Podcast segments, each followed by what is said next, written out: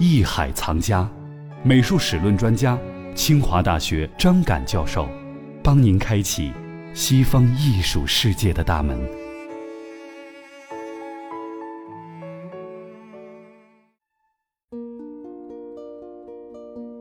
欢迎各位继续来关注艺海藏家，我是永峰。我们要和大家一起来关注盛期文艺复兴美术。从14世纪的乔托开始，意大利的艺术家们出自于对希腊、罗马古典美学的向往，开始重视对自然的观察与对物体真实表现。15世纪的马萨乔更是往前迈进了一步，成功的以透视法和光影法制造了立体的三度空间。此后近百年间，人才辈出。虽然在技法上仍属摸索和实验的阶段，然而形成的艺术风格已经多样而可观。当代的人呢，自己也意识到所处的时代非同小可。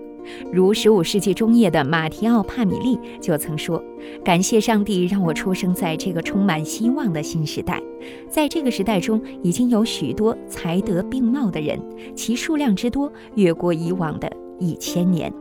确实，艺术上的蓬勃发展带动着社会风潮，几乎遍及人们生活所接触的、所看到的一切。艺术家和他们的活动成了众人关注的焦点，人们就在街头巷议当中见证着美术的成长。之前那些先辈的努力奠定了坚实基础，为文艺复兴盛期开启了大门。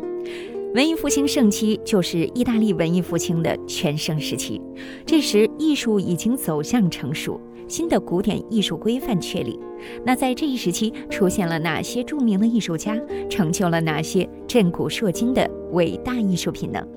好，接下来我们还是有请清华美院史论系主任张敢教授为我们详细讲述。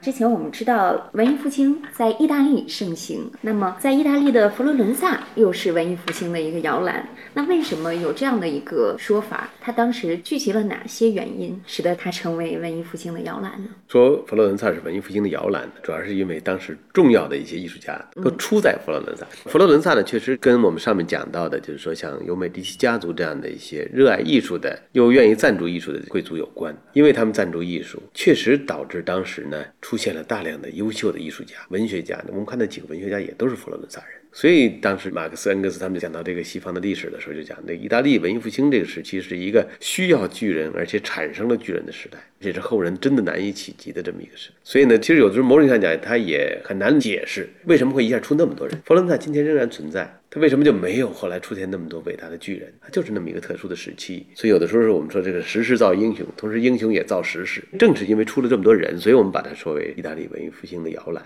它给文艺复兴带来的是什么？我觉得在文学上面、艺术上面呢，它都给文艺复兴做了一个很重要的铺垫，产生了这样一大批人在艺术上的探索，为后来的盛期文艺复兴的出现奠定了基础。他们比如说对透视法的这种钻研，对人体解剖结构的这种理解。一个叫波拉约洛的一个雕塑家，他不是做那种小型雕塑吗？青铜雕像吗？这个艺术家呢，有人认为就是他开始的对人体的解剖，出于艺术的目的解剖人体，然后了解人的结构，再去表现人。所以在这个意义上讲，我们看到的佛罗伦萨艺术家的作品在表现人体方面呢，是非常的精准。它一方面呢又有这个古典艺术的那种理想主义的东西，另外一方面又有一种基于对人的真实的这种考察、解剖、研究而得来的这样的一些比例关系，那是非常精准、非常自然。那在盛期文艺复兴时期，我们能够听到的比较耳熟能详的名字，您给我们大致说几个？盛期文艺复兴，但是大家最熟悉的就那仨人，莱昂纳多·达芬奇、米开朗基罗·伯纳罗蒂、拉斐尔·桑丘，三个人。其实远不止这么三个人，其实还有很多人，但是这三个人的确在当时呢是非常耀眼。如果我们还要举例子的话，比如说在威尼斯画派里面有提香，在北欧有丢勒，这是德国艺术家丢勒，像霍尔拜因这样的人都是非常了不起的。但是这三个人确实在意大利文艺复兴里面，他们是高峰、巅峰。文艺复兴欧洲特定历史时期，是指13世纪末叶在意大利各城市兴起，以后扩展到西欧各国，于16世纪在欧洲盛行的一场思想文化运动，带来一段科学与艺术革命时期，揭开了近代欧洲历史的序幕，被认为是中古时代和近代的分界。马克思主义史学家认为是封建主义时代和资本主义时代的分界。中世纪末期，随着奥斯曼对东罗马帝国的不断侵略，东罗马人民在逃难的同时，将大量的古希腊、古罗马文化典籍和艺术珍品带到了意大利商业发达的城市。新兴的资产阶级中的一些先进的知识分子，借助研究古希腊、古罗马的艺术文化，通过文艺创作来宣传人文精神。文艺复兴是西欧近代三大思想解放运动之一。意大利是人文主义文学的发源地，但丁、比特拉克、薄伽丘是文艺复兴的先驱者，被称为文艺复兴三颗巨星，也称为文坛三杰，即为文艺复兴前三杰。另外，14至16世纪意大利文艺复兴时期绘画艺术臻于成熟，其代表画家又被誉为美术三杰，也就是文艺复兴后三杰。他们分别是达芬奇、米开朗基罗和拉斐尔。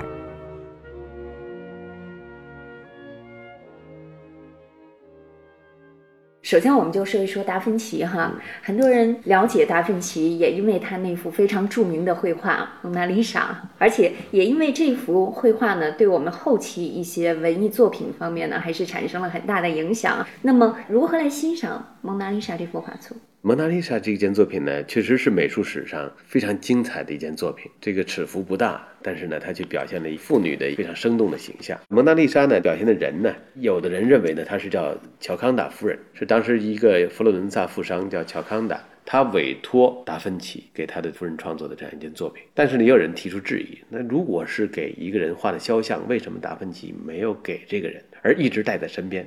所以大家可能会知道，这个蒙娜丽莎是存在卢浮宫的，在法国，大家会觉得那是不是法国人给抢走的？不是，因为达芬奇晚年是死在法国，他就把这个作品呢捐给了当时的法国国王弗朗索瓦一世啊，所以他就留在了法国。但是呢，现在一般都这么认为，他画的是乔康达夫人，根据瓦萨里的记载等等。但这件作品呢，它这个意义不在于他画的是一个什么样的人，而在于他的一些表现技法。一方面呢，就是这个是用油画这种语言来表达的，因为在此之前呢，我们说大量的作品呢是丹培拉，我们会叫 tempera， 实际上呢也可以翻成蛋彩，鸡蛋的蛋，色彩的彩，那个呢是用鸡蛋黄调颜料，然后绘制鸡蛋，不是蛋清，过去一直错误的认为是蛋清，是鸡蛋黄，鸡蛋黄调颜料，然后呢画在那个木板上面的这种颜料速干，所以呢，它对于表现很细腻的这种人的面部处理的时候呢，很细腻的这种过渡啊，它表现不了。像今天画素描用排线的方式来处理这种亮部和暗部啊，它不能画得很细腻。但是呢，这个在油画发明以后呢，油画用干的比较慢，就允许你在一个地方呢反复的刻画，可以把人物的这种亮部、暗部这种过渡啊处理得非常细腻。实际上，这个油画呢，在达芬奇画这个画之前呢，当然就已经开始了。有人认为是15世纪中叶由扬凡艾克兄弟他们改进油画的这种技法，最后呢把这种技法呢又传播开来的。有人过去呢认为说是扬凡艾克兄弟呢他们发明了这种技法，大家认为呢他发明不太可能，他应该是改良，上在此之前就有人用类似的技法。但是呢，在对这种油画技术掌握这个过程中呢，那确实是需要一个过程的。那么到了达芬奇这个时期，就可以说他对这种技法已经掌握到了一个炉火纯青的地步。另外，在塑造这个人物的时候，他是一个3/4侧面对着大家的。在15世纪最流行的一种方式呢，是全侧面的肖像，模仿古代的那个徽章和钱币上的人物的造型。那种造型呢，就不太容易刻画人物的，一个是细腻的变化，另外就是人物的性格和人物的性格特征不太容易，就是一个侧面，对不对？所以当他转到3/4侧面的时候，好像在看着你，这个时候你就感觉里面的人和外面的观众有一种交流。所以这种姿势呢，也是达芬奇很早就开始，对，所以他这件作品呢，在当时应该是一件非常非常有创意的作品。再加上他那种面部的那种非常微妙的处理呢，人们把它叫做 sfumato， 叫渐引法，逐渐的隐去的一种方法。这种处理方法呢，对他把人物的那种很微妙的那种表情刻画出来。所以有的人看到这个的时候呢，我们首先注意到他那种微笑。这个微笑啊，其实是在达芬奇的老师那个作品里面呢，很多时候经常就有，也有这种类似的微笑。是维罗基奥的作品，维罗基奥的作品里有些雕塑啊，它也有带着这种微笑。但是呢，达芬奇的那种刻画就更加细腻，而且呢，因为他这种处理方法呢微妙呢，导致这种微笑变得很神秘。张敢老师的叙述是否让你身临其境于西方艺术的奥妙之中呢？就请继续关注《艺海藏家之西方艺术史》。